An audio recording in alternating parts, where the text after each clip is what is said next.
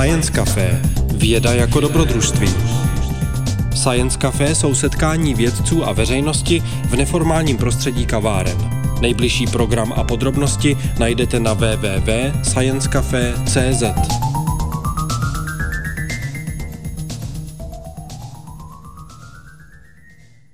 Tak jo, já moc děkuju, dobrý večer.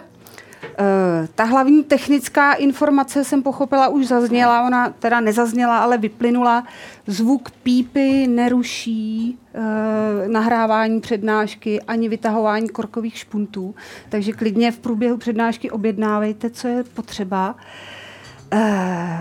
Já jsem původně, nebo stále ještě, tím svým hlavním zaměřením forenzní genetička. Nicméně ta dnešní přednáška forenzně genetická nebude. O forenzní genetiku se tam možná maličko otřeme, ale to hlavní, čemu se budeme věnovat, je, jakým způsobem pracovat a jakým způsobem zase nepracovat s nějakými daty, která se používají jako důkazy při dokazování třeba v trestních řízeních, ale i v civilních a vlastně všude možně i v osobním životě, při osobním rozhodování. To téma pro mě je půvabné v tom, že se v něm spojuje spousta věcí dohromady. Musíte zapojit pravou i levou hemisféru, musíte si umět představit věci technicky, ale musíte si je umět představit i lidsky. A já doufám, že každý z vás, ať už je svým zaměřením v kterékoliv části toho spektra vědních disciplín nebo lidského konání, tak si z toho odnese něco, co ho na té přednášce zaujme a co pro něj bude nové. Budeme se tady bavit o spravedlnosti. Když si vzpomeneme, jak spravedlnost zobrazovali už staří Řekové, jak si ji zobrazujeme doteď tradičně, tak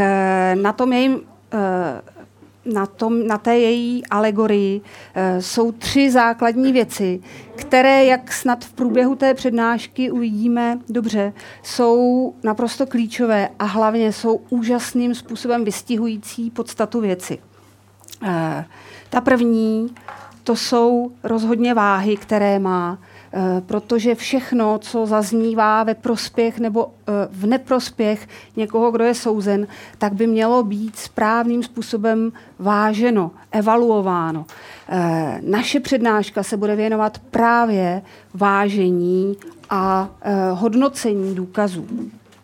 Tohleto vážení a hodnocení by nikdy nebylo v pořádku, pokud by spravedlnost nebyla slepá, pokud by fungovala, byla ovlivněna už napřed něčím, co vlastně znemožňuje správným způsobem vážit.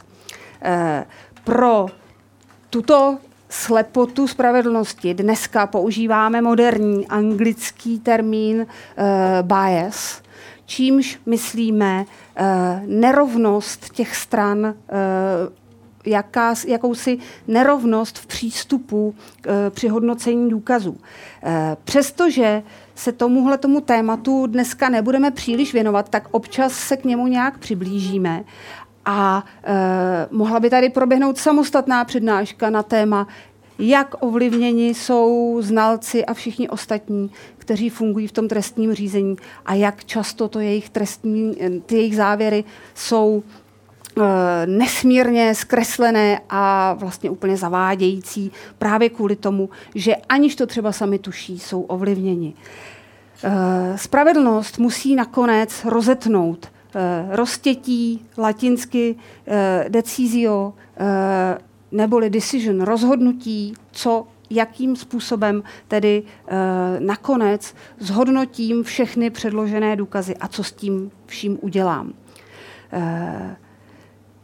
Když mluvíme o důkazu, tak v právu důkazem myslíme něco, co může přispět k objasnění projednávané věci. To je, přiznejme si to, takový jako vágní pojem, protože k objasnění projednávané věci může přispět spousta věcí, nebo si to třeba myslíme dneska se tady dopracujeme k trošku jinému pojetí důkazu. My to slovo máme spojené s nejrůznějšími přívlastky. Mluvíme o tom, že důkaz může být přímý, nebo že to může být nepřímý důkaz, že může být vyvinující nebo usvědčující, že něco je klíčový důkaz, dokonce používáme termín nezvratitelný důkaz. To všechno nám nějakým způsobem dává najevo, že mluvíme o váze toho důkazu, že něco je pro nás důkaz, který je taková jako jenom opravdu indicie, že něco by nějak mohlo být a něco zase považujeme za naprosto zásadní, klíčové, s obrovskou váhou. Souvisí to i s tím, jak vnímáme důkazy obecně ve svém životě, při svém rozhodování. Důkaz pro nás je nějaká informace, která posiluje nebo oslabuje nějakou naši hypotézu. Jo? Takže máme třeba krev na oběti, nebo krev oběti na něčím oblečení a řekneme si, tak ten člověk by mohl být pachatel, když má krev oběti na svém oblečení. Nebo vidíme světlo v okně a říkáme si, aha, někdo už je doma. To světlo je pro nás nějaký důkaz, že nastal nějaký stav. Když nám někdo uhýbá pohledem, tak z toho dedukujeme, že nám lže třeba. Když najdu v autě cizí dlouhé vlasy, tak dedukuju, že manžel by mohl být nevěrný, protože to nejsou určitě moje vlasy, tak kde se tam vzaly v tom autě. Když detekuju HCG v moči, tak si řeknu, a navíc jsem těhotná ještě. To všechno jsou vlastně dedukce, které mají povahu důkazu. Určitý jev je pro nás důkazem, protože nastala nebo že pravděpodobně začala platit nebo už platí 2 roky nějaká hypotéza. A to, co pro nás je klíčové, že úplně intuitivně jsme schopni vnímat, že tyto důkazy mají nějakou souvislost s pravděpodobnostními odhady. Že prostě ten důkaz přináší nějakou zesílenou pravděpodobnost něčeho. Souvisí to totiž s tím, jak obecně se náš mozek rozhoduje v nejistotě. Jak se rozhodujeme v nějaké situaci, která není jednoznačná. Což jsou ve skutečnosti všechny, jenom to úplně nevíme. Vždycky. Dobrou odpověď, nebo takový dobrý popis k tomu najdeme, když se podíváme na takzvanou teorii duálních procesů. Za tu v roce 2002 dostali Tversky Kahneman Nobelovu cenu. A tahle ta teorie rozvinula a dotáhla jednu myšlenku, která vznikla už v 19. století. A to, že v našem mozku, co se týče rozhodování a nějakého zvažování ve skutečnosti neběží jeden, ale 2 oddělené systémy myšlení. Ten první, takzvané rychlé myšlení, a druhý, takzvané pomalé myšlení. Pomalé myšlení není horší myšlení. Pomalé myšlení je jenom úplně jiné než rychlé myšlení. Co to je? Rychlé myšlení je evolučně velmi starý systém, který je založený na heuristikách, na nějakých metodách hledání přibližného řešení, přibližně dobrého použitelného řešení, na rozpoznávání nějakých vzorů, opakujících se vzorů. Tuhle situaci už jsem někdy v životě viděl.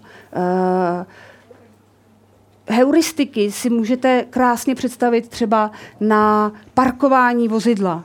Když začínáte, tak je to velmi náročná a velmi nepřesná činnost. Jak se mozek postupně učí, tak zlepšuje a zlepšuje to schéma, které používá. Kdybychom na parkování měli použít pomalé myšlení, tak bychom museli začít počítat diferenciální rovnice. To neděláme. My používáme vzory. Používáme nějaké holistické asociace. Co je na rychlém myšlení velmi půvabné pro nás je, že je automatické a nevyžaduje žádné úsilí. To nám prostě běží v hlavě pořád a v každý okamžik je zapnuté a používáme ho ke všemu možnému. Je silně vázané na emoce, takže když nás někdo rozčílí, tak veškerá odpověď, která se v nás generuje, pochází ze systému rychlého myšlení. Pomalého myšlení v tom není ani zbla. je opravdu evolučně staré, mají ho všichni savci ve formě příslušné jejich vývojovému stupni. A rychlé myšlení má jednu obrovskou výhodu, a to, že nám pomáhá získat nějaké řešení, nějakou odpověď ve strašlivě kratinkém čase. Je to pro myšlení určené pro rozhodování v časové tísni.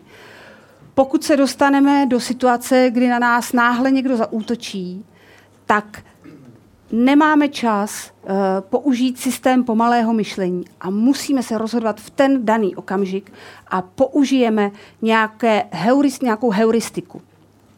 Pomalé myšlení naproti tomu je doménou vyšších primátů a v rozvinuté podobě člověka.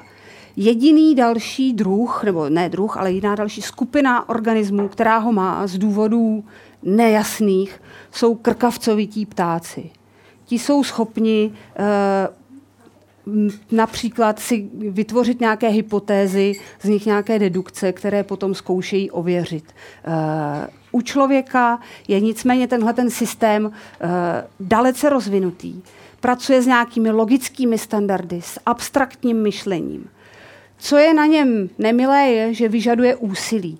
Je to systém, který používáme jenom, když musíme. Když například chceme něco spočítat, chceme vyřešit nějaký problém, nad kterým se zamýšlíme. Když ho používáme, tak víme, že ho používáme v tu chvíli.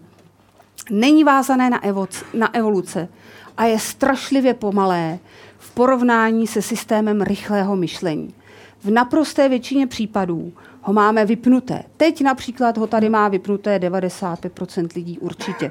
Možná někdo, kdo si tady třeba něco počítá v sešitku, tak ho používá, ale jinak všichni jedeme především na systémech rychlého myšlení.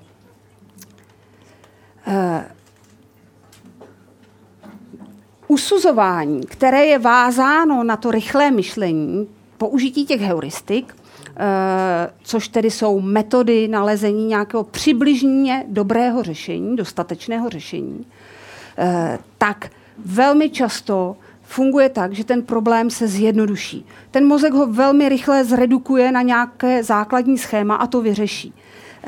Představit si to snadno můžete, když si řeknete, jak jste poprvé odpovídali na známou úlohu, kolik stojí pálka a kolik stojí míček, když dohromady stojí 110 korun a pálka je o 100 korun dražší než míček. První odpověď, kterou, když tu úlohu neznáte, vám mozek vrátí, je, že pálka stojí 100 korun a míček stojí 10 korun. Teprve potom v tom mozku proběhne další kolo, při kterém si řeknete, ale to by byl rozdíl jenom 90 korun a tady má být rozdíl 100 korun mezi cenou pálky a míčku. Takže správná odpověď je, že pálka má stát 105 korun a míček 5 korun, aby to bylo 110 dohromady a přitom rozdíl 100. Ta první odpověď, 100 a 10, není špatná odpověď. To je dostatečně dobrá odpověď na to, abyste v průběhu desítek milionů let přežívali v normálním prostředí. Jestli je to přesně 100 nebo 105, to je úplně jedno. Kdyby mozek fungoval špatně, špatná odpověď je třeba 1 000 000. Jo? To je špatná odpověď, protože to se nijak neblíží skutečnosti. Ale odpověď 100 a 10 je dostatečně dobrá odpověď a po dlouhou dobu nebylo v té evoluci vlastně vůbec nutné tu odpověď nějak zlepšovat. Dalším typickým příkladem, jak si deformujeme pravděpodobnosti nebo jak si deformujeme nějaké počty, je třeba heuristika dostupnosti. Ta říká, že četnost nějakého jevu odhadujeme podle toho, jak často se vyskytuje v našem okolí. Jinak řečeno, z tohohle pramení třeba spousta nechytrých podnikatelských nápadů, protože vás napadne nějaká ptákovina, že budete dělat, já nevím, retrost vetříky pro čivavy, budete plést a založíte na tom svůj obchod a napíšete to na Facebook a tam vám 8 kamarádů napíše, to je super nápad, hned bychom to našemu pajdíkovi koupili a vy si řeknete, no tak to je asi něco, po čem je poptávka, tak ten produkt vyrobím a začnu na tom pracovat a najednou zjistíte, že ani ty, co mají pajdíka, si to nekoupili a vlastně si to nekupuje vůbec nikdo, protože to, co se vám připadalo jako četná poptávka, byl úplný nesmysl. Heuristika dostupnosti deformuje všechno možné. My si myslíme, že když se stýkáme s lidmi, kteří uvažují určitým způsobem, ve svém okolí sledujeme třeba nějaké politické názory, takže to je obecný stav společnosti. Vůbec to tak nemusí být. Další nesmírně zajímavá heuristika je heuristika reprezentativnosti. Takový typický příklad je, když třeba řeknu, že přijde Milan, který je extrovertní mladý muž se zálibou v alkoholu a hraní hazardních her a dám vám na výběr, jestli Milan je baskytarista nějaké rockové kapely nebo jestli je to státní úředník. Tak velká část lidí si vybere baskytaristů, přestože to tak určitě není. Je mnohem pravděpodobnější, že je to státní úředník, protože baskytaristů rockových kapel je v České republice asi tak 1000krát až 10 000krát méně než státních úředníků. Tím pádem i mezi státními úředníky bude určitě mnohem více nebo bude mezi nimi daleko více extrovertních mladých mužů se zálibou v alkoholu a hraní hazardních her, než mezi baskytaristy. Stejně tak nás strašlivě ovlivňuje preference narrativity. My chceme, aby věci dávaly smysl, aby vytvářely nějaký příběh. Takže když přijdeme třeba domů, tam bude rozbité okno a v předsíni bude ležet mrtvý pes náš, tak určitě upřednostníme hypotézu nebo nějaké vysvětlení, které ty události spojuje. To znamená, řekneme si, někdo rozbil okno a zabil psa a hypotéza, že se stalo to, že venku se zlomila větev, která rozbila okno a zároveň bohužel pajdík pošel. Ta hypotéza... Ta je pro nás nepříjemná. My máme radši, když se to všechno vysvětlí nějak najednou a takové teorie upřednostňujeme. Za preferencí narrativity stojí spousta třeba konspiračních teorií. Jo, protože my chceme, aby jsme v tom našli nějaký smysl. Jak to, že někdo, kdo zrovna měl být klíčovým hráčem v nějakých volbách, dostal infarkt. To není možný. To musí určitě, zatím něco je, někdo ho otrávil a podobně. Další takovou zajímavou otázkou je při té intuitivní heuristické inferenci, kde vlastně mozek bere data. Odpověď je, že úplně kdekoliv. Vychází z nějakých svých zkušeností, vychází z cizích zkušeností, vychází i z pseudoempirii, z toho, že někdo někde napsal, že má nějakou zkušenost, nějaké informace, kterou jsme četli v naprosto nedůvěryhodném plátku. Obrovským zdrojem dat jsou nejrůznější memy. Memy, kousky informací, které se šíří populací, nejrůznější stereotypy, předsudky.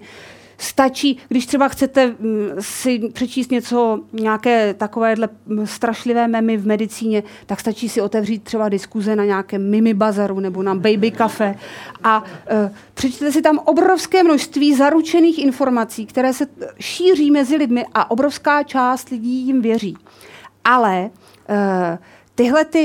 tato data, která používáme, mohou být podstatně starší.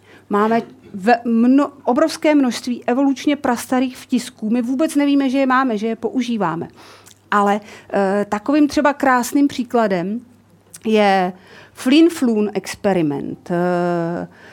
Flynn-Floon Experiment, nevím, jestli vám to něco říká, ale jednoduchý, úplně primitivní pokus, který byl udělán na univerzitě v New Yorku, kdy nějaká skupina respondentů, poměrně velká, byla náhodně rozdělená na dvě skupiny a ti lidé dostali jedinou otázku, polovina z nich dostala otázku, aby odhadli, jak daleko od New Yorku je Flynn, a druhá, ta polovina, dostala otázku, aby odhadli, jak daleko od New Yorku je Floon. Obě ta místa neexistují. Vůbec nejsou. Takže ten člověk se musel prostě rozhodnout na základě nějaké jako vnitřní úvahy. Přesto naprosto zásadně významně lidé stavěli Flynn mnohem blíže k New Yorku než Floon. A souvisí to s řadou dalších výzkumů, které ukazují, že hlásky, které se tvoří v přední části úst, jako je I a E, tak jsou spojovány s menšími rozměry a s kratšími vzdálenostmi, než hlásky, které se tvoří v krku, jako je A, O a U.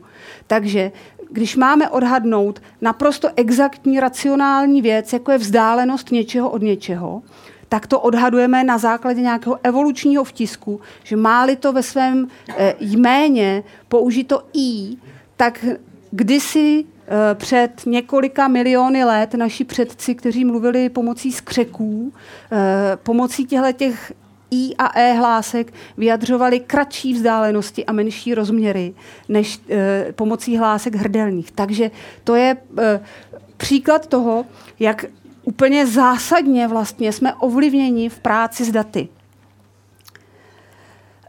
Když se podíváme na nějaké normální rozdělení pravděpodobnosti, které existuje, které používáme, tak jevy, které jsou na těch hranicích, to znamená jev, který má nulovou pravděpodobnost, nějaký nemožný jev, a jev, který je jistý, který má naopak pravděpodobnost 100%, pro nás představují jistotu.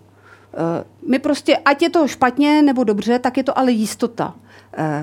To, co leží mezi tím, je nějaká extrémní nejistota, kterou nemáme rádi, a to proto, že nám nedovoluje se rozhodnout v ten daný okamžik. Z toho důvodu náš mozek aplikuje na ty pravděpodobnosti takový heuristický filtr, a tlačí nás k tomu, abychom buďto tu pravděpodobnost vnímali jako malou nebo jako velkou. To není špatně. Je to proto, že to je jediná cesta, jak dojít k jednomu z těch základních tří, nebo jak dojít k jedné ze základních tří reakcí na nastalou situaci, kterým říkáme anglicky fight, flight, freeze. Prostě buď to bojuj, nebo zdrhej, anebo zmrzni. Něco z toho udělej. Stuhni a nehýbej se, nebo to vyhodnoť jako, že máš dobré šance, pak bojuj, anebo utíkej. Jedno z toho musíš udělat. Pokud by náš mozek byl schopen udělat rychlou přesnou analýzu a řekl by nám, máte 54% pravděpodobnost, že toho člověka přeperete, tak nejsme schopni udělat rozhodnutí, jestli se máme do toho boje pouštět nebo ne. Naproti této intuitivní inferenci, kterou máme propracovanou skutečně po dlouhé miliony let, stojí něco, co je produktem racionality, co je produktem pomalého myšlení, a to je bayesovská inference. Bayesovská inference je založena na Bayesově teorému toho pána. Nelze najít v mnoha spodobeních, neboť žil v době, kdy ještě selfie ani jiné zobrazování nebylo úplně v módě. Thomas Bayes, určitě velké části z vás ho nemusím představovat, anglický duchovní, který svou nejzásadnější práci už neviděl, protože byla publikována po jeho smrti, a kterou dodnes používáme jako základ pro práci s takzvanou podmíněnou pravděpodobností. My Máme nějaká pravděpodobnostní očekávání o nějaké situace, nicméně jsme schopni je upravovat ve světle nějakých nových informací, které k té věci zjistíme. Tohle je aplikovatelné jak na takzvané vědecké důkazy u soudu, což jsou nejrůznější zkoumání, daktyloskopie, genetika, písmoznalectví a tak dále. Tak na něco, čemu říkáme nevědecký důkaz, čímž se nemyslí pavědecký, není to pejorativní, ale myslíme tím třeba svědecké výpovědi nebo nějaké rekognice a podobné věci. Bayesovská inference je postavena na tom, že vždycky si mohu vytvořit nějaký okruh relevantních hypotéz pro ten daný případ a že vždycky ty hypotézy jsem schopná postavit nejméně dvě. Ačkoliv jsme často přesvědčeni o tom, že jedna je jako nesporná, tak tomu tak není. Ke každé hypotéze o čemkoliv i v normálním životě jsme schopni vytvořit nějakou alternativní hypotézu, která tu věc může také vysvětlit. Třeba krkolomně, složitě, takže už předem víme, že její pravděpodobnost nebude valná, ale může tu hypotézu nebo může tu situaci vysvětlit. Při bayesovské inferenci si vezmu každou tu pravděpodobnost, každou tu hypotézu a dívám se na to, jak pravděpodobné je, že dostanu ten důkaz, který mám, pokud by platila. Je to nejkritičtější místo v úvaze, které se nedaří obvykle vysvětlit třeba soudcům. A to proto, že klasický přístup je, no ale já už ten důkaz mám, tak nemusím přemýšlet, jak by byl pravděpodobný, protože přece už tady je, tak je jistý, ten důkaz už se vyskytl.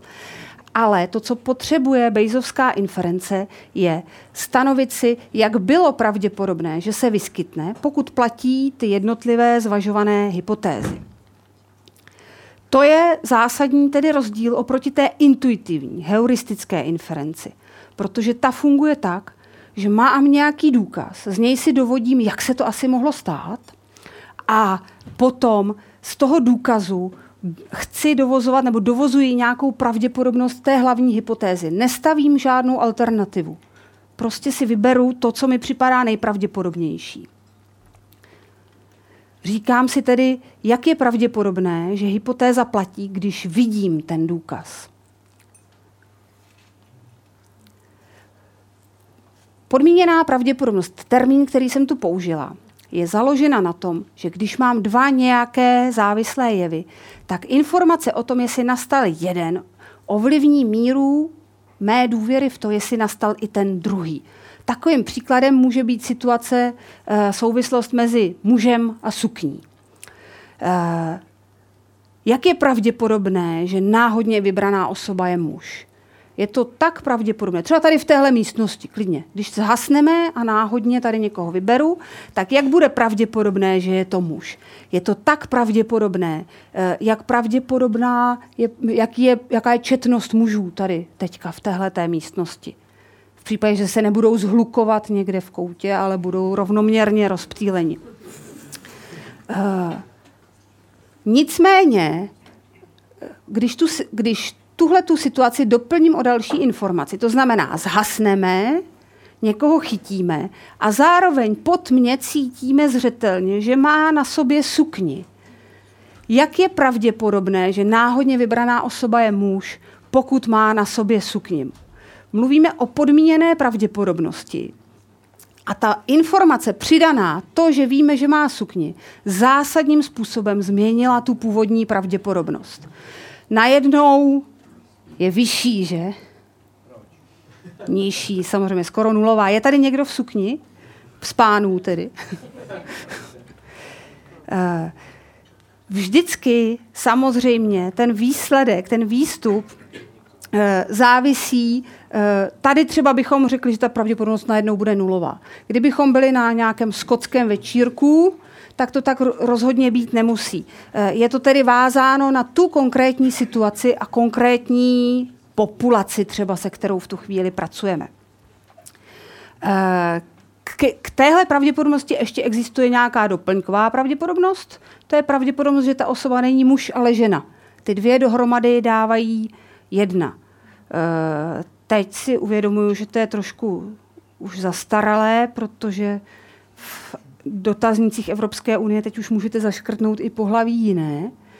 Takže pravděpodobnost, že osoba je žena, pokud má sukni, přestává být doplňkovou pravděpodobností téhleté pravděpodobnosti. Ale já jsem ještě úplně zastaralé středověká tady, takže budeme brát, že to tak může být. To, co ale je naprosto zásadní v Bayesovi a v chápání bayesovské inference, je chápat takzvané inverzní pravděpodobnosti. V nich se prohodí ten jev a ta podmínka, která ho podmiňuje. Ty dva jevy se mezi sebou prohodí. Takže třeba pravděpodobnost, že náhodně vybraný muž je rybář, a pravděpodobnost, že náhodně vybraný rybář je muž.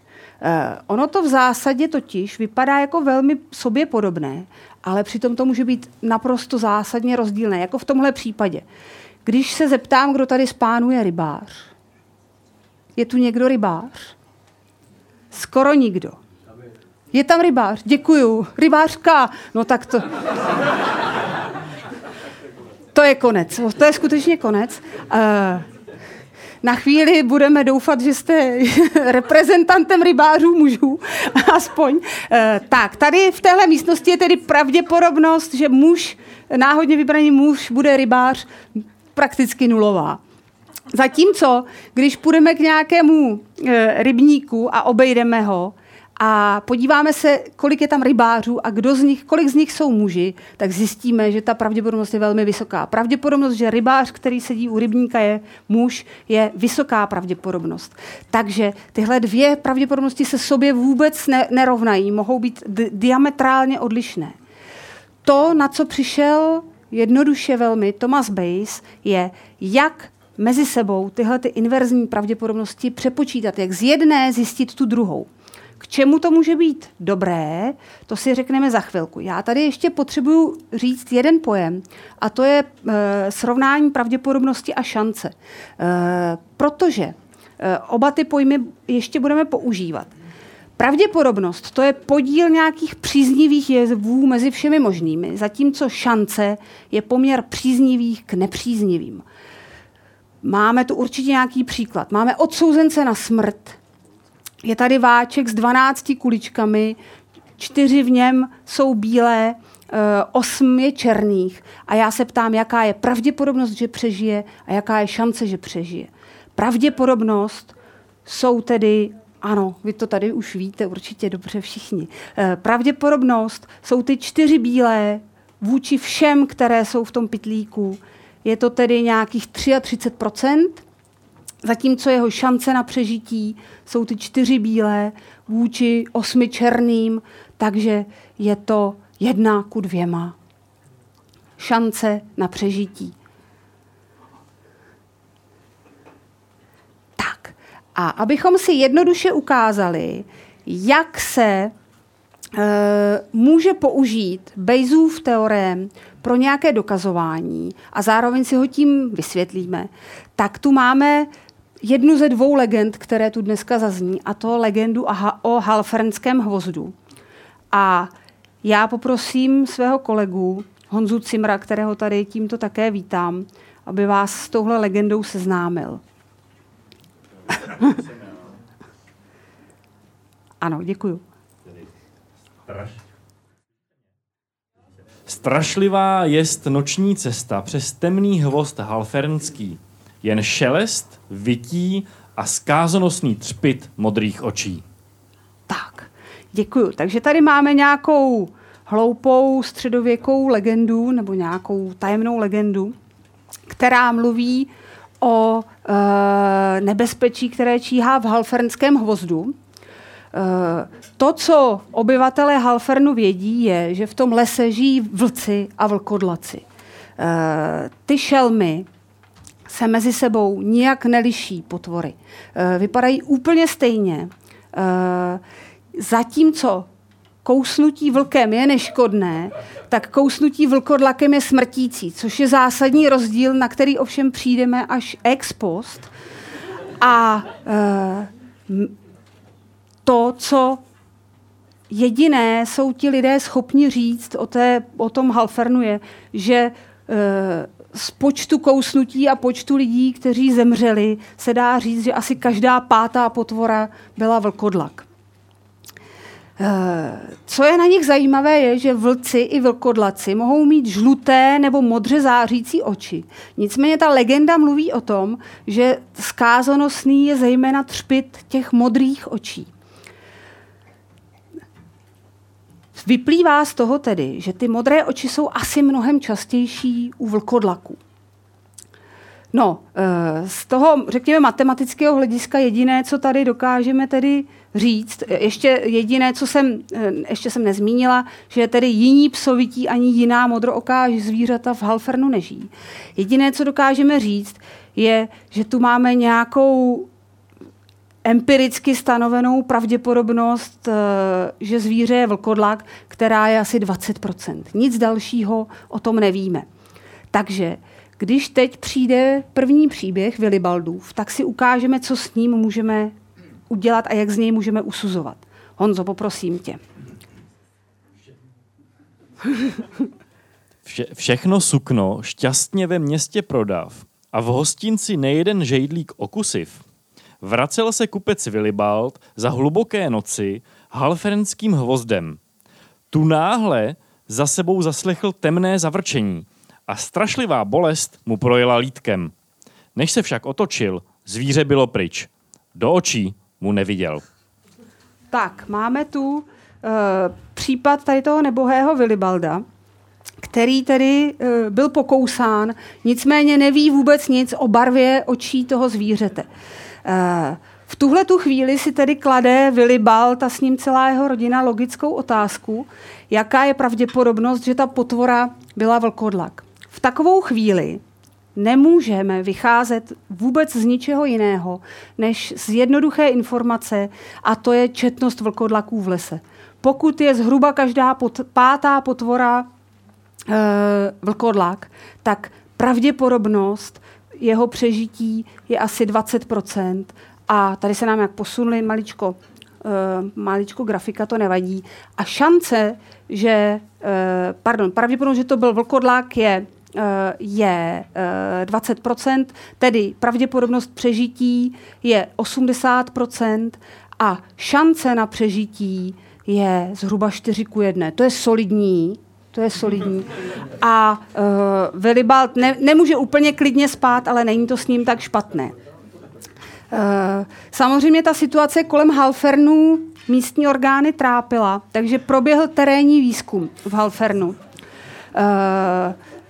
Ten výzkum byl z nějakého grantového projektu, který si kladl za cíl zmapovat vůbec magické tvory, aby samozřejmě to království mohlo nějak potenciovat nějaké svoje... Jo, ježiš, pardon, ještě logo, tak...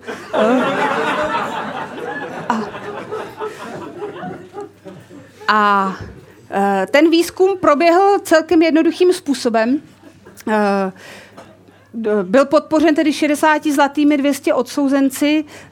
Fungovalo to tak, že za ty zlaté se nakoupila strava pro dostatečné množství vojska. To vojsko odvedlo těch 200 odsouzenců k Halfernu a ti tam byli vysíláni jednotlivě. A poté, co je něco kouslo, povinnost byla se nechat kousnout, a poté, co je něco kouslo, se vraceli, ukázali každý jako doklad to kousnutí a nahlásili, jakou barvu očí mělo zvíře, které je pokousalo. Pokud do rána nezemřeli, tak druhý den byli znovu vysláni. Tedy takhle to probíhalo zhruba týden, čímž byla nazbírána data, která ukázala, že zhruba 9 z 10 vlků má žluté oči a zhruba 4 z 5 vlkodlaků mají naopak modře zářící oči. Tak to už je solidní statistika, se kterou se dá dál nějak pracovat. My si ji tady můžeme zobrazit, protože ona už nám pomůže vytvořit si nějakou Bayesovou větu, v tomto případě pro dva závislé jevy, a to je vlkodlakovitost a modrookost, které, jak vidíme, tak spolu evidentně musí souviset. Když si vezmeme vlky a vlkodlaky, oboje mohou být modroocí nebo žlutoocí, ale mezi vlky je podstatně více žlutookých, jenom 10% je modrookých, zatímco u vlkodlaku je 80% modrookých. Na základě těchto dat už můžeme pracovat dál. To, co si uvědomil Thomas Bayes a co dneska používáme, je absolutně jednoduchá myšlenka. Když se zamyslíme, jaká je četnost modrookých vlkodlaků v tom lese, tak řekli bychom, že to je matematicky průnik těch jevů, modrookosti a vlkodlakovitosti. Tak tuhle tu četnost můžeme spočítat tak, že si vezmeme, jaká je četnost modrookých, a tu ještě musíme vynásobit podílem vlkodlaků mezi modrookými. Z těch všech modrookých je jenom určitá část, a to takováhle. Ale tu samou skupinu můžeme vzít z druhé strany. Můžeme si naopak vzít všechny vlkodlaky a skupinu vlkodlakovitých, četnost vlkodlaků, ještě můžeme vynásobit naopak zase podílem modrookých mezi vlkodlaky. Je to vlastně jenom to, že stejnou skupinu hledáme jednou tak, že začneme modrookostí, a podruhé tak, že začneme vlkodlakovitostí. Jsou to ale pořád ti samí, takže tyhle ty dvě hodnoty se musí rovnat. A to je to jediné, co potřebujeme k tomu, abychom postavili Bayesův teorem. Tento Bayesův teorem už je jenom převedená jedna z těch hodnot na druhou stranu. Je to upravená věc, Bayesova věta, základ, absolutní základ všeho. A s ním už můžeme pracovat dál a můžeme se podívat, jak na tom bude další poutník v Halfernu, a to Barnabáš. Já poprosím Honzu. Vy jste se kochal. S nákladem vzácných knih kráčel mnich Barnabáš temnou nocí halfernským hvozdem. Již mu zbýval poslední úsek cesty, když za keřem spatřil stín a pár ledových modrých očí. Zvíře skočilo a zuby se zaťaly Barnabášovi do předloktí, až upustil tlumok s cenným nákladem. Tak, máme tu Barnabáše, máme obdobnou situaci, jako byla s Vilibaldem. Ale v tomhletom případě tu máme najednou nějakou přidanou informaci. Barnabáš jasně viděl ledové modré oči. Takže se nabízí otázka, jaká teď je pravděpodobnost, že ta potvora byla vlkodlak. Naše intuitivní usuzování si s tím úplně není schopno poradit. Jediná odpověď, kterou nám vrátí, je třeba asakra, protože víme, že ta situace je podstatně horší. Ale jak horší, na to nám dokáže odpovědět krásně právě Bayesova věta. Víme totiž, jaká je četnost vlkodlaků, a víme, že to zvíře mělo modré oči. Zkusíme to tam aplikovat. Pravděpodobnost vlkodlaků, to, co hledáme tedy, je podíl vlkodlaků mezi modrookými. Protože víme, že byl modrooký, a chceme vědět, kolik z modrookých jsou vlkodlaci. Jinak řečeno, hledáme pravděpodobnost, že modrooká potvora je vlkodlak. Tu dokážeme přepočítat z hodnot, které máme tady. Tady nahoře, to v tom zlomku, to jsou ti modroocí vlkodlaci. Zatímco dole jsou prostě všichni modroocí v tom lese. Pravděpodobnost, že zvíře je vlkodlak, známe. To je každý pátý, takže 20%. Pravděpodobnost, že vlkodlak má modré oči, taky víme. Máme ten terénní výzkum zaplacený draze. Takže víme, že 80%, 4/5 mají modré oči. Teď ovšem, co s těmi všemi modrookými? To takhle rovnou nevíme, ale stačí si uvědomit, že všichni modroocí jsou vlastně modroocí vlkodlaci a modroocí vlci. Nikdo jiný tam není. Modrookých vlkodlaků je tolik, kolik tady nahoře, a modrooké vlky taky spočítáme. modro pravděpodobnost, že zvíře je vlk a že vlk má modré oči. 1 z 10, jsme říkali, má modré oči. Takže stačí ty hodnoty dosadit. Zjistíme, že modrookých se v lese courá nějakých 24% a celý náš výpočet je prakticky hotový. Pravděpodobnost, že zvíře bylo vlkodlak, pokud mělo modré oči, je 2/3, 660%. To je podstatně horší, než to měl Vilibald. Pořád to není úplně beznadějné. Pořád tam zbývá těch 33%, že Barnabáš přežije.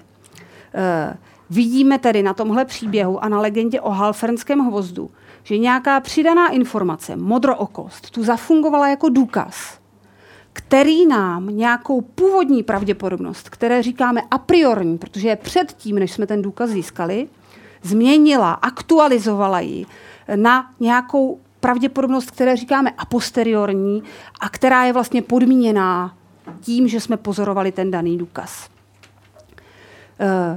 Nejistota trvá samozřejmě, ale v tuhle chvíli už je nějakým způsobem kvantifikována.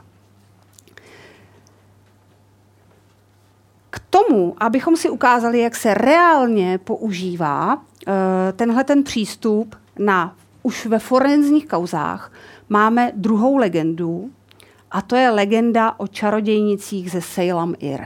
Poprosím Honzu. Užívej, poutníče, přízně krásek ze Salem Ir. Střes se však té, která na levém rameni znamení nese, neboť s ní se spojiv, rána by ses nedožil. Tak, zase tu máme nějakou celkem obecně definovanou legendu, která jednoduše řečeno varuje před ženami s nějakou pigmentovou skvrnou na levém rameni. Když se podíváme do Salem Ir, tak zjistíme, že tam žijí jednak čarodějnice a jednak normální ženy. Zase se nijak neliší potvory a zatímco tělesný styk s normální ženou je relativně neškodný, tak tělesný styk s čarodějnicí je smrtící, což tedy klade mezi ně výrazný rozdíl. A víme, že se tam vyskytuje zhruba 1 čarodějnice na 1000 normálních žen a zároveň víme, že 95% čarodějnic má tuhletu pigmentovou skvrnu už zmíněnou na levém rameni, zatímco jenom 1% normálních žen má tuhletu skvrnu. Tady vidíte, že nemusel být žádný grant, tenhle ten výzkum vlastně proběhl spontánně a ta data jsou celkem ověřená. To, co je tady ještě poněkud komplikující, že mezi příbuznými čarodějnic je výskyt té skvrny nějak nespecifikovaně četnější. A to tím víc, čím víc jsou příbuzné s tou čarodějnicí. Takže třeba sestra čarodějnice, která sama čarodějnicí není, má podstatně vyšší pravděpodobnost, že bude mít tohleto pigmentové znamenko. Bohužel, tohleto je věc, která není úplně v té populaci popsána, specifikována, takže není úplně jasné, jak hodně četné vlastně to znamenko je. Podíváme se, co se stane v jednoduché situaci. Poprosím Honzu o příběh Arama a Miry. Princ Aram se svou družinou zavítal na dvůr knížete v Salem Ir. Zde při hostině spatřil mezi hudebníky Miru, dívku tak krásnou, až zůstal na ní v němém úžasu hledět. Neváhal a odvezl ji sebou na královský hrad, aby ji učinil svou ženou. Tak, máme tu tedy prince Arama, který si vybral Miru, dívku ze Salem Ir, odvezli na Královský hrad. Uvidíme, co se bude dít dál. Pokračuj, Honzo. Potřebujeme to. Aramova matka, královna Idara, však ihned pocítila k Miře nedůvěru a nechtěla sňatek připustit řkouc, že ona dívka jistě je čarodějnicí, kterých v Salem Ir žije mnoho. Tak, máme tu najednou nějaké obvinění ze strany potenciální tchýně a to je určitě situace, kdybychom si měli říct, jaká je pravděpodobnost a jaká je šance, že ta dívka Mira je čarodějnicí, když pochází ze Salem Ir. V tuto chvíli postupujeme úplně stejně, jako jsme postupovali u vlkodlaků. Nemáme jinou informaci, než to, že víme, jaká je četnost čarodějnic v Salem Ir a ta je jedna čarodějnice na 1000 normálních žen, neboli šance, že Mira je čarodějnicí, je 1:1000 a pravděpodobnost, tady nevím, omlouvám se, zlobí z nějakého důvodu grafika, pravděpodobnost je v tomto případě téměř se blížící té šanci, takže kolem 1%. To je, myslím, celkem riziko, které se dá podstoupit, ale uvidíme, jak to bude pokračovat dál. Honzo, poprosím tě. Přes Idařin nesouhlas se konala velkolepá svatba, když Aram, zmožen jídlem a vínem, odvedl konečně večer Miru ku svatebnímu loži a sňal z ní bílé roucho. Ke své hrůze spatřil na jejím levém rameni temné znamení. Tak. Najednou vidíme, že se nám tady objevila situace, která je podstatně tíživější. A to proto, že Mira má znamení čarodějnice. Určitě nás tedy zajímá, tady nutno říct, že Aram se nachází v situaci, kdy použít bayesovskou inferenci je prakticky nemožné i pro profesora matematiky. Ale my máme odstup, tak my se o tom můžeme pokusit. Zajímá nás, jaká je teď šance, že Mira je čarodějnicí, a pokud má to znamení a pokud pochází ze Salem Ir. Každý z vás si může udělat nějaký soukromý tip v procentech, odhadnout si, kolik si tak jako myslí, že to může být. My každopádně můžeme zvážit jak četnost čarodějnic, tak přítomnost skvrny. A tím pádem se zdá, že bychom mohli použít Bayesův teorem. Chceme tedy znát podíl čarodějnic mezi ženami se skvrnou, neboli chceme vědět, jaká je pravděpodobnost, že žena se skvrnou je čarodějnice. Pravděpodobnost čarodějnic se skvrnou dokážeme spočítat celkem solidně. Problém pro nás ale jsou všechny ženy se skvrnou. A to proto, že kromě čarodějnic a normálních žen máme v té populaci ještě ty příbuzné čarodějnic, které tam vnáší zmatek, a my tuhletu hodnotu nejsme prakticky schopni stanovit. Tohleto je typický problém velké řady forenzních oborů, že nejsou schopny pracovat s celkovou četností nějakého důkazu v populaci. Jak často se vyskytují třeba, jak často se vyskytuje určitý prvek v písmu v populaci, jak často se vyskytuje třeba, se vyskytují mikrostřípky skla určitého indexu lomu v našem oblečení, protože ta populace je velmi heterogenní. Kromě lidí, kteří jsou pachatelé a rozbili výlohu, a kromě normálních lidí, kteří výlohu nerozbili, tu s námi žijí sklenáři třeba a další lidi, kteří mají ty četnosti jiné. A výskyt takovéhohle důkazu se pak v podstatě nedá úplně spolehlivě kvantifikovat. To je základní důvod k tomu, že v reálných forenzních disciplínách nepoužíváme Bayesův teorem jako takový, ale používáme takzvanou šancovou formu Bayesovy věty pro nějaké dvě hypotézy, které spolu soupeří. V našem případě to bude Idařina hypotéza, která říká, Mira má skvrnu, protože je to čarodějnice, a Aramova hypotéza, který se snaží svoji ženu hájit a říká, ne, ona má skvrnu náhodou. Není to čarodějnice, ani její příbuzná. Teď tam včlením vzoreček, který bude vypadat složitě a je naprosto jednoduchý, protože jsou to dvě Bayesovy věty dané do podílu. Jsou prostě jenom nad sebou a tenhle ten vzoreček má tu půvabnou vlastnost, že tady to zatracené PE se nám vykrátí a dostaneme úplně nádherně vyhlížející šancovou podobu Bayesovy věty, která, jak můžete vidět, má takové pěkné 3 složky. Jednu, druhou a z nich jejich prostým vynásobením vyplývá tato výsledná hodnota. Tato část, tenhle ten zlomek, tenhle ten podíl, je takzvaný věrohodnostní poměr, neboli Bayesův faktor pro provedený důkaz. Já za chvilku hnedka řeknu, co to je. Tenhle ten podíl je a priorní podíl šancí těch 2 soupeřících hypotéz a z těch 2 dostaneme nějaký a posteriorní podíl šancí. Jinak řečeno, Bayesův faktor porovnává, jak často se vyskytuje ten daný důkaz za platnosti jedné a za platnosti druhé hypotézy.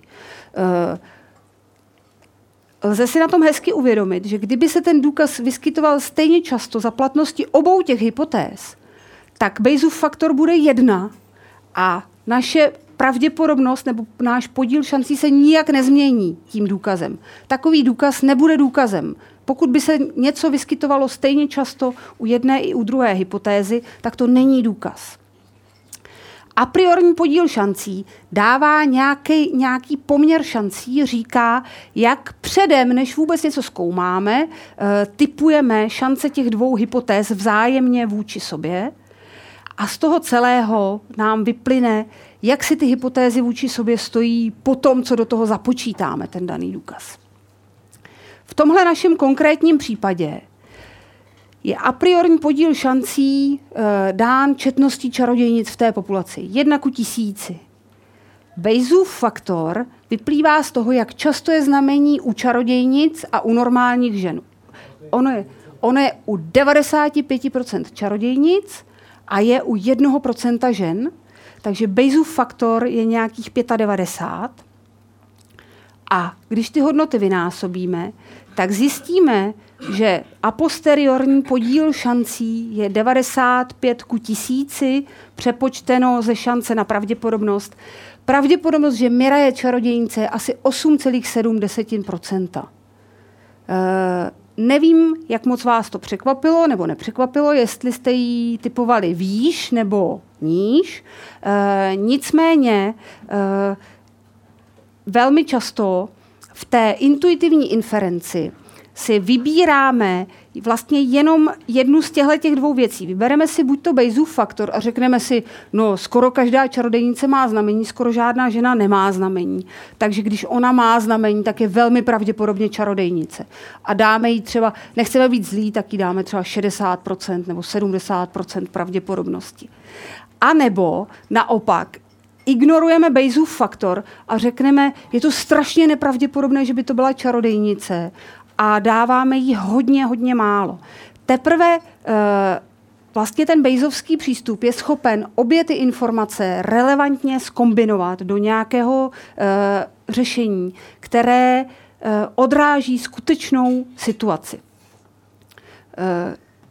My jsme tady na začátku, úplně na začátku, měli obrázek, který já teď připomenu. A to proto, že struktura toho vzorce velmi nápadně připomíná strukturu jednoho vzorce z obyčejné základní fyziky. Tam dole to mají být 2.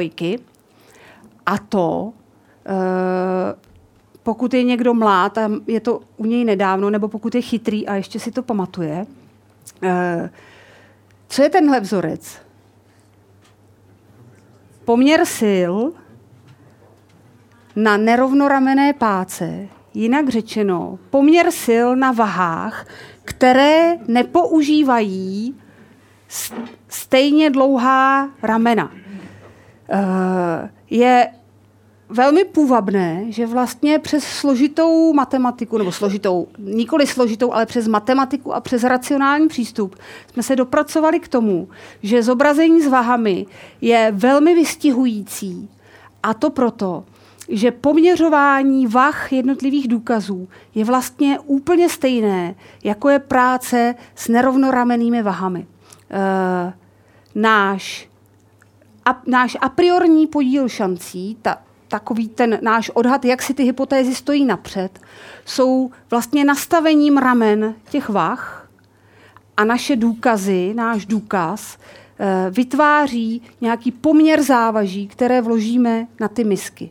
Ve výsledku vidíme nějaký poměr sil a to je přesně to, co počítáme pomocí vlastně té šancovní podoby Bayese. Bayesův faktor, už se blížíme ke konci, Bayesův faktor je tedy zásadní hodnota, se kterou pracujeme u každého dokazování, když zvažujeme nějaké důkazy. Musíme mít vždycky nějaké dvě zřetelně definované hypotézy, které se navzájem vylučují, které nenastanou současně, ale nemusejí vyčerpávat skutečnost. Těch hypotéz může existovat víc než dvě, potom počítám samostatné Bayesovy faktory pro jednotlivé dvojice. Vždycky zvažuju dvě mezi sebou. Musíme si každopádně definovat jev, který považujeme za důkaz, abychom byli schopni říct, zda nastal nebo nenastal. To je problém řady disciplín, že trošku lavírují v tom, jestli ten jev vlastně tam vidí, ten důkaz vidí nebo ho tam nevidí. O tom by tady mohla být dlouhá řeč, pokud bychom mluvili o forensic bias, tedy o tom ovlivnění znalců. Musíme si nějak zmapovat, čím se řídí výskyt toho důkazu, abychom z toho mohli dovozovat, jak platný, nebo aspoň odhadnout, jak četný je ten důkaz u platnosti jednotlivých hypotéz. Bayesův faktor je výstup každého znaleckého zkoumání, nebo měl by být. Znalec by měl přinést Bayesův faktor. To je to hlavní, co by měl říct. Jednoduchý příklad Bayesova faktoru třeba v genetice. Máme nějakou stopu, máme osobu, analyzujeme DNA a v obou těch materiálech zjistíme nějaký genotyp v nějakém variabilním místě DNA a ten genotyp se shoduje. A my si říkáme, je ta shoda kauzální, je tam proto, že ten člověk zanechal tu stopu a tím pádem se s ní sám shoduje? A nebo je to náhodná shoda? Tu stopu zanechal někdo jiný, nepříbuzný a jenom náhodou má stejný genotyp jako tahle ta osoba. Můžeme proto jednoduše stanovit nějaký Bayesův faktor, který říká, když ta osoba tu stopu zanechá, tak pravděpodobnost, že se s tou stopou bude shodovat, je 1. To je jistota. A náhodná shoda je daná četností výskytů toho genotypu v populaci. Takže třeba, když je to 2,5%, tak ten výsledný Bayesův faktor je nějakých 40. Tímhletím způsobem můžeme pracovat s nejrůznějšími typy dat. Zrovna u té genetiky je to dosti jednoduché. Existují složitější situace, ale my si můžeme vytvořit a aplikovat můžeme si tu situaci rozebrat tímto způsobem téměř vždycky. Taková klasická věc, třeba přidělování registrační značky dopravního prostředku, je náhodné nebo nenáhodné? To určitě znáte. Tady někde jedete v nějakém svém standardním voze, u kterého máte nějakou SPZ-ku, vy tam vzadu nevidíte, je tam 1 E8 4235, doufám, že nikdo zrovna tohle auto nemá, a najednou vás prostě v levém jízdním pruhu předjíždí nadupaný dopravní prostředek a ejhle má 7 E7 7777. Když se to stane poprvé, tak si říkáte, to je jako šťastný člověk, protože osud mu dopřál peníze a ještě mu náhodou přinesl takovou pěknou SPZ-ku. Když to pozorujete třeba po 10., tak vás to znejistí a říkáte si, že asi ta štěstěná pracuje nějakým trochu jiným způsobem. A takováhle otázka se třeba může stát součástí nějakého správního nebo nedej bože trestního řízení. Přiděloval příslušný institut nějaký dopravní inspektor. Kdo to asi přiděluje? Teďka asi dopravní inspektor, no už ne, odbor dopravy. Přiděloval ty značky náhodně nebo nenáhodně. Můžete si udělat nějakou statistiku, třeba říct si, které typy značek považujete za ty VIP, které považujete za normální značky a můžete je třeba porovnat vůči ceně do toho dopravního prostředku. A vidíte třeba, že zatímco normální značky jsou takhle nějak distribuovány, tady je cena dopravního prostředku v zlatých, tak ty přidělené, ty VIP jsou takhle nějak jako distribuovány trošičku jinak. Tady jsou teda taky u nějakých lacinějších vozidel, tam třeba pak zjistíte, že to jsou bratranec a švagr toho pána z dopravního inspektorátu, ale to jsou nějaká odlehlá data, která byste měli umět vysvětlit. Nicméně i takovýhle složitý problém, tady ho nebudeme rozebírat, ale můžete pojmout Bayesovým faktorem a můžete si říct, je takovéhle rozdělení těch dvou souborů produktem náhody, jak často se takhle ty soubory rozdělí, pokud je to náhoda, a jak často se takhle rozdělí, pokud to náhoda není. I k takovému problému můžete přinést Bayesův faktor. A priorní podíl šancí, to bylo to, jak četné jsou čarodějnice nebo jak četní jsou vlkodlaci v našich příkladech, je zapeklitá věc zejména pro soudce, protože a priorní podíl šancí je subjektivní míra u soudu většinou.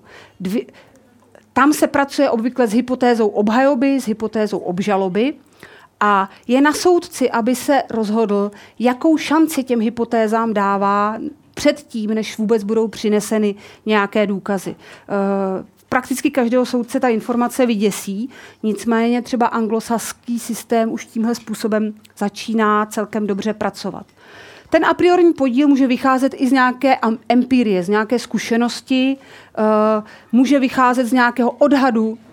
Je to věc skutečně toho soudu. Při absenci jakýchkoliv informací bychom měli dát poměr 1:1, rovné šance oběma těm hypotézám. Poslední, co si řekneme, co s tím a posteriorním podílem šancí, který nám vyjde.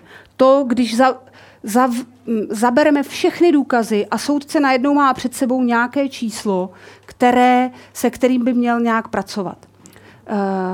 Je to tedy výsledný poměr mezi hypotézami, které byly zvažované. A měl by to být, a to podotýkám a mnohokrát podtrhuju, pouze jeden z podkladů pro rozhodnutí soudu.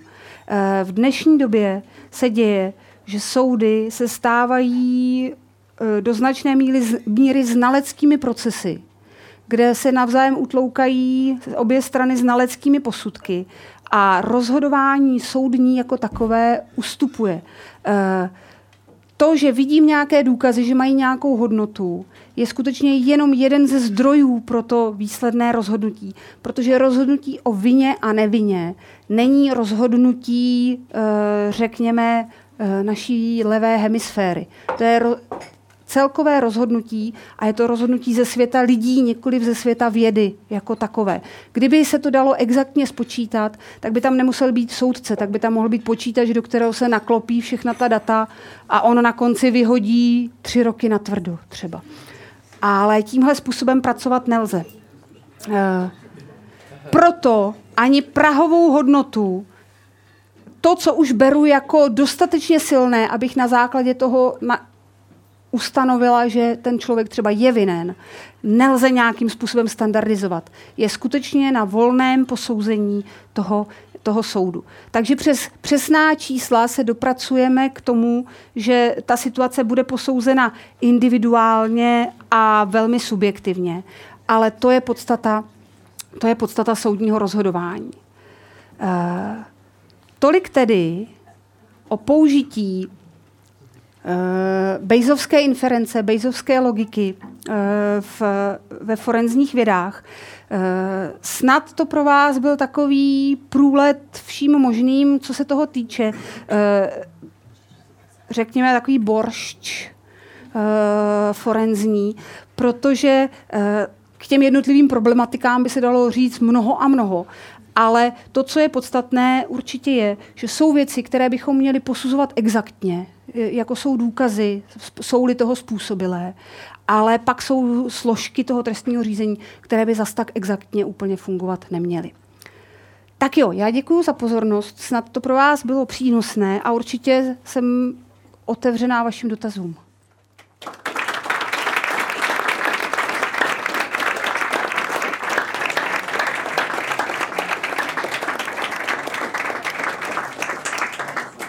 Tak děkujeme za skvělou přednášku a já se zeptám, kdo už má přichystaný nějaký dotaz, prosím, přihlaste se, ať vám dopravíme mikrofon.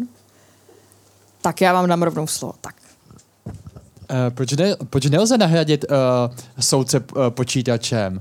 Já jsem zrovna četl něco o tom Thinking Slow and Fast a tam nějak, myslím, argumentovali tím, že člověk přeceňuje nějaké ty velmi málo pravděpodobné možnosti a tudíž si myslím, že by ten počítač, nějaký algoritmus by vlastně souhrnně rozhodoval lépe.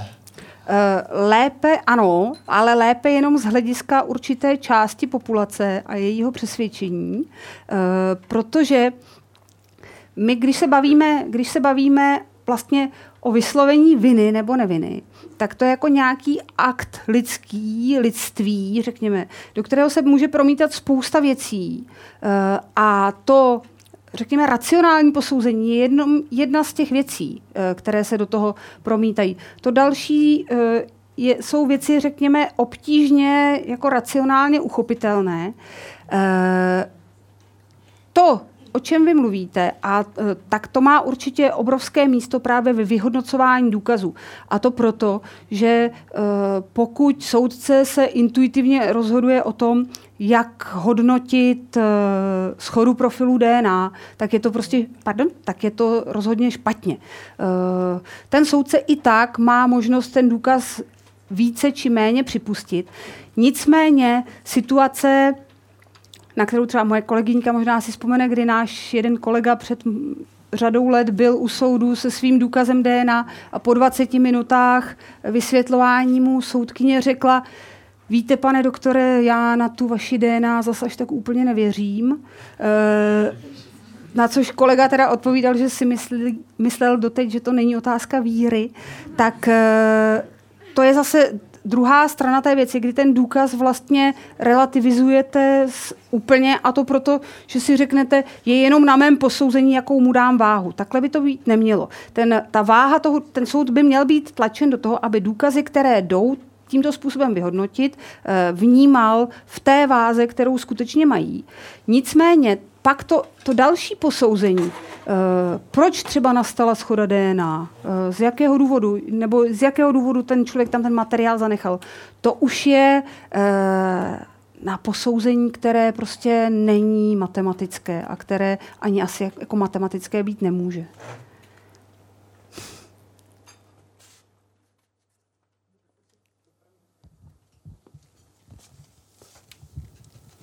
Děkuju, dobrý večer. Já mám takovou otázku, která mně přijde, že se nabízí, jestli třeba znáte nějaký konkrétní případ, kde bylo využito toho, co jste nám tady teď představila, jako nenutně důkazu, ale postupu, jak důkazy využít a kde to třeba mohlo nakonec i změnit ten výsledný verdikt. Některé forenzní obory tenhle přístup používají celkem standardně.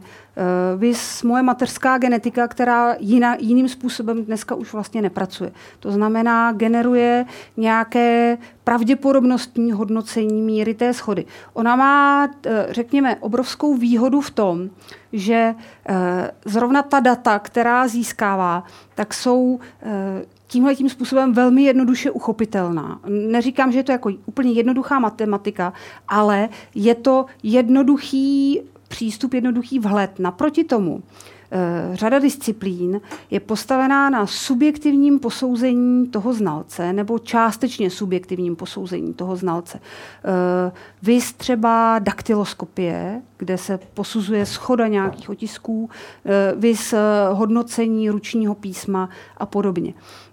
A tyhle ty disciplíny se obecně do značné míry aktivně brání využívání zrovna Bayesových faktorů a Bayesova přístupu jednak proto, že je tam podstatně složitější vlastně vytvořit ten model celé věci, jak často se ten důkaz bude vyskytovat, co jsou vlastně ty jednotlivé složky toho důkazu a jak ho uchopit. A druhá velká věc je, že řada těch znalců vlastně má založenou svoji živnost na míře své subjektivity a tím pádem by o něco přišli, kdyby do toho se vneslo najednou takovéhle uvažování. Nicméně obecně některé obory to už používají standardně, některé se o to snaží nebo začínají snažit a některé vůči tomu bojují ohněm a mečem. Tak, kdo má další otázku? Vzadu, pošlu mikrofon.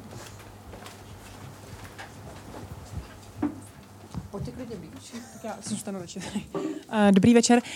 Já bych se chtěla zeptat vlastně ne ohledně jako toho vlastního tématu, o kterém jste přednášela, ale něčeho, čeho jste se dotkla na úvodu. Mě tam zaujala teorie duálního myšlení a neubránila jsem se určitý paralele s rolí médií v dnešní době, protože se dost mluví o tom, že už vlastně málo kdo jako si dá ten čas a tu námahu číst nějaký jako obsáhlý reportáž a skutečně se zabývat jako tím, co se děje, a nějakou hlubokou analýzou a víc se soustředíme na tak krátký útržkovitý zprávy, na ty titulky, na ty fotky, který cílí na to krátkodobé myšlení a přesně na ty emoce. A zajímalo mě, jestli právě autoři tady ty myšlenky se nějak věnovali tomu, že třeba v té moderní době nebo v posledních několika letech, třeba i v souvislosti s rolí internetu, to rychlé myšlení je jakoby častější než třeba v dřívější době. Tak já určitě Tverskyho a Kahnemana nemám v malíčku, tak abych věděla, jak moc se zrovna tomu věnovali.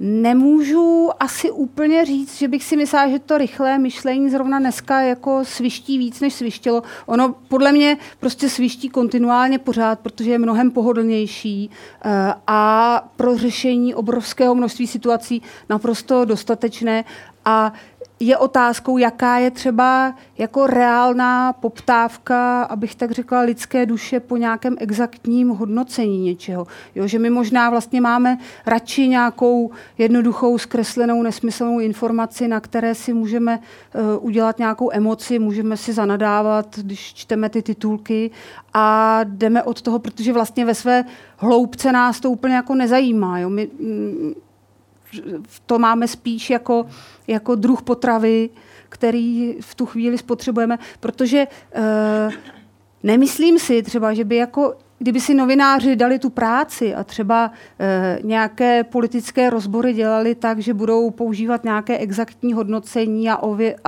budou ověřovat data tak, takže si tím jakkoliv jako zvýší prodejnost svých produktů. Jo. Myslím si, že to bude přesně opačná strana. Prostě to rychlé myšlení je vlastně, kromě toho, že je velmi funkční, tak je pro nás určitým způsobem asi i uspokojující víc. Existují mezi námi výjimky, které studují někde na matematicko-fyzikálních fakultách a ČVUT, ale jinak pro obecnou populaci je určitě více uspokojující rychlé myšlení než pomalé myšlení nad nějakými problémy. Tak další otázka tady vzadu. Dobrý večer, já bych se chtěla zeptat, nebo respektive takhle, u vás ještě studuju forenzní analýzu také a chtěla bych se zeptat, zda vlastně si myslíte, že tyto analytické metody, které v dnešní době využíváme, jsou dostačující, či potřebujeme, nebo lidstvo jako takové potřebuje ještě něco více, co by rychleji, či možná přesněji dokázalo nějaké věci, prostě jestli ještě něco více potřebujeme, jestli se bude ještě něco dále vyvíjet, nebo je to teďka dostačující, jestli jsme s tím spokojeni? Tak, myslím si, že spokojenost se řídí tím, jak silné argumenty to dokáže té příslušné straně v tom sporu přinést. To znamená, pokud dneska ten proces třeba advokát, nebo to, jak dnes v tom procesu funguje advokát, je především zpochybňování nějakých, řekněme, procesních záležitostí, na což vlastně ta druhá strana může odpovídat jenom tím, že se nebude dopouštět nějakých procesních pochybení. To je jediná možnost, jak zlepšit ten výkon v téhleté rovině. Co se týče těch možností forenzních disciplín, tam těžko na tu otázku, tak jak byla položená, odpovědět. Asi určitě, když budeme mít lepší metody, budeme je používat. Máme prostě to, co máme a s tím pracujeme. Co možná bude v budoucnu zajímavé je, že se, pokud tenhle ten postup bude už jako používán delší dobu, tak se třeba i ty, řekněme, advokáti naučí nějakým způsobem pracovat s tou možností, kterou jim to dává. To znamená, že se naučí zaprvé hledat takové alternativní hypotézy, které budou mít relativně vysoké a priorní šance, které budou prostě uvěřitelné a celkem solidní ve vztahu k tomu důkazu, a nebo budou hledat řekněme, nějaký takové typy důkazů, nebo přináší takové typy důkazů, které se budou snažit rozmělňovat ten Bayesův faktor jako takový. Co se týče možností technických, jako těch disciplín, co všechno budeme schopni zkoumat, to nevíme. Budeme určitě rádi za každou novou disciplínu a myslím si, že třeba pro právníky je to teďka až hodně, že prostě spousta těch disciplín už je taková, že oni jim nejsou schopni v té podstatě porozumět, jak ta disciplína funguje, což není chyba právníků, to je prostě dáno tou technickou náročností nebo odbornou náročností té disciplíny a to se bude možná jenom prohlubovat. Tak ještě někomu něco vrtá hlavou a chtěl by se zeptat? Ano? Já bych... Bylo to úžasné, děkujeme moc krát, my budeme mít spoustu dotazů, možná ještě o tom kuloárně. Já jsem chtěl možná navázat na ten dotaz, myslím předchozí k té heuristice dostupnosti, protože já si myslím, že ono je to ještě o něco horší, než si to říkala ty, že to není jenom to, že mám kolem sebe pár exotů, kteří mi pochválí nápad dělat svetry pro psy. A ten Kahneman píše, že to je o tom, jak snadno se nám to vybaví. Či když kolem sebe budu mít jednoho blázna, který furt dává na Facebook obrázky psů ve svetru, tak mi přijde, jakože to je věc, která je běžná, která je normální. A to navazuje na ty noviny a na ty titulky. Všichni se bojíme teroristů, protože je to furt kolem nás, přitom to není, že jo. Čili je to o té snadnosti toho vybavení a tím se strašně ovlivňujeme a děláme si to sami. Tím, že se obklopujeme informacemi, které jsou irelevantní, ale jsou tak časté, že považujeme za pravdivý a že považujeme za důležitý. Takže to si myslím, že je mnohem zákeřnější, než jenom to, že se ptáme špatných lidí, jako kdybych si dělal průzkum toho, jestli je nějaký problém. Jo. A potom možná spíš dotaz to, ty jsi mluvila o těch šancích a o té pravděpodobnosti. A nám se to moc nelíbí, už proto, on se to lidem plete, že jo? A asi máš stejnou zkušenost, že lidi to motají, proto si to taky vysvětlovala na začátku, jak to je. A máme pocit, že to tam potom i bylo jednou, nebo se nám to zdálo, když tak blbě. Blbě. Možná tam byla, já nevím, musíme se podívat, ona tam zlobila ta grafika a nechodili ty... Ona je výhoda, že u těch hodně malých potom je to jedno, že jo? Či když je to 1 z 1000, tak 1:1000 nebo 1:999 je potom už naštěstí jedno, takže asi v celé řadě těch případů už na tom potom nezáleží, ale moje zkušenost je taky, že šance a pravděpodobnost lidí to potom totálně zmatou a to, ale asi se tomu vyhnout nejde, že jo? Pokud potom ty mluvíš o tom poměru šancí, že my dnes používáme odds ratio, že jo, jako poměr šancí a taky to lidi, to není intuitivní a lidi potom pravděpodobnost, šanci a ještě nedej bože potom likelihood, jako probability a likelihood a lidi už potom totálně neví, o čem se mluví. Tohle je, jako řekněme, celkově v podstatě problém, jak tyhle ty věci komunikovat nějak tak, aby ten člověk jim dokázal porozumět. Zase třeba šance a pravděpodobnost jsou prostě pojmy, které od malička slýcháme blbě, a tím pádem vlastně máme zafixovány třeba jako sobě rovné nebo jako pojmy, které jsou naprosto zaměnitelné. A nesetkáme-li se s nějakým člověkem, který nám jako nepříjemně vysvětluje, že ty pojmy stejné nejsou, tak nás to vlastně nedonutí a možná ani tak nás to nedonutí. Věřím tomu, že třeba u těch soudů naprostá většina těch lidí úplně ignoruje jako rozdíl mezi těmi pojmy a je jim to v podstatě jedno. Jim dost často třeba je podstatné, abyste to doříkali do 11:30 a, nebo tak. A to je jako hlavní kritérium té vaší výpovědi. Takže jo, s tou heuristikou dostupnosti, to je určitě velká pravda, ano. Tam záleží nejenom na té četnosti výskytu, ale vlastně na intenzitě toho výskytu. Ona se hodně rozvíjí, protože ona má takový autosedativní účinek. Jo, že ten člověk vlastně se uklidňuje tím, a je to i popsáno, že nějaká věc je běžná, že má pravdu, že se často kolem něj vyskytuje a že vlastně on se tím jako ukotvuje, protože kdyby měl vnímat jako třeba názory celého spektra v populaci, tak by tím byl rozrušen. Tak. Ono je to evolučně, když jsem to viděl 1000krát, tak je to bezpečné, protože pořád žiju. Ano, čili, ano. Tak, kdo uloví poslední otázku? Tak, mikrofon je poblíž. Dobrý večer, já děkuji moc za krásnou pohádkovou přednášku a mě by zajímalo, jak tohle téma vysvětlujete u těch soudů. Do 11:30. U soudů na to popravdě řečeno není moc čas. Navíc u soudů, teď rozhodně nechci to generalizovat, nicméně v řadě případů je to pokus na nezpůsobilém předmětu. Prostě tomu člověku není v podstatě jak to vysvětlit.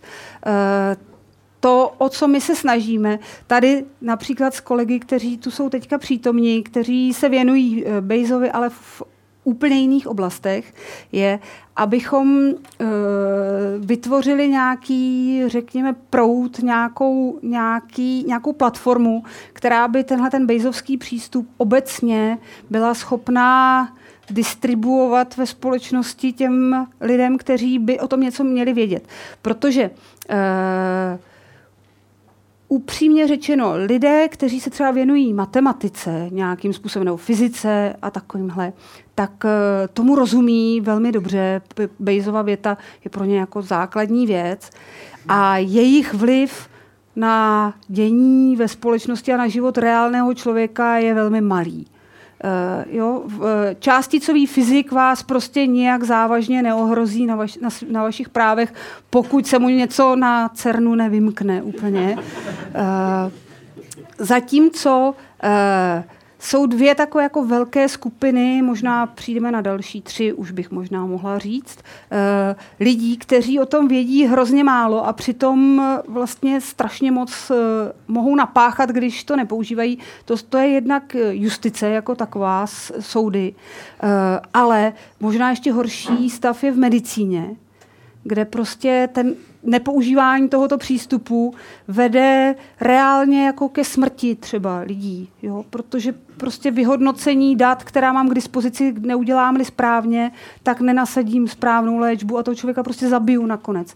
Nebo třeba pošlu na amniocentézu o 400% víc žen, než bych tam měl poslat a prostě 2% těch žen potratí, protože jsem je tam poslal, i když jsem je tam posílat neměl, protože jsem jenom špatně jako hodnotil nějaká data. Další věc, asi ta třetí skupina s tím spojená, je farmacie rozhodně, kde prostě výstupy studií farmaceutických jsou hodnoceny způsobem, který je jako naprosto zavádějící a ve výsledku probíhá jako globální experiment s nejrůznějšími látkami, které jeví všechny jako statistické parametry v pořádku, jenom vás jako neléčí. Jo. Jo, takže to, co je asi podstatné, je tohleto dokázat jako implementovat do hlav lidí, kteří s tím pak vlastně reálně musí nakládat, což je ten jednotlivý soudce nebo člověk, který dělá nějakou diagnostiku ultrazvukovou třeba někde, tak by měl umět s tím pracovat a měl by chápat, když už má i třeba nějaký nástroj dodaný, tak jakým způsobem ho používat, aby jako ten výstup byl relevantní. A že to je určitě běh na trať dlouhou, třeba 1 generaci, to určitě je. Takže tak. Tak děkujeme za skvělé vystoupení, paní Halina Šimková.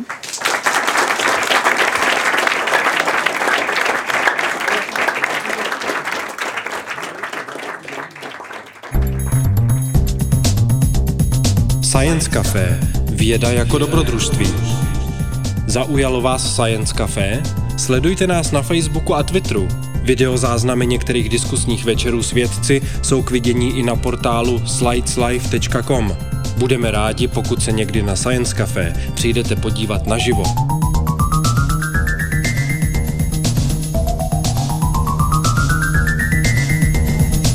Generálním partnerem Science Café je nadační fond na podporu vědy Neuron. Dalšími partnery jsou Lucky Lab, nakladatelství Akademia, časopis Vesmír a portál slideslive.com.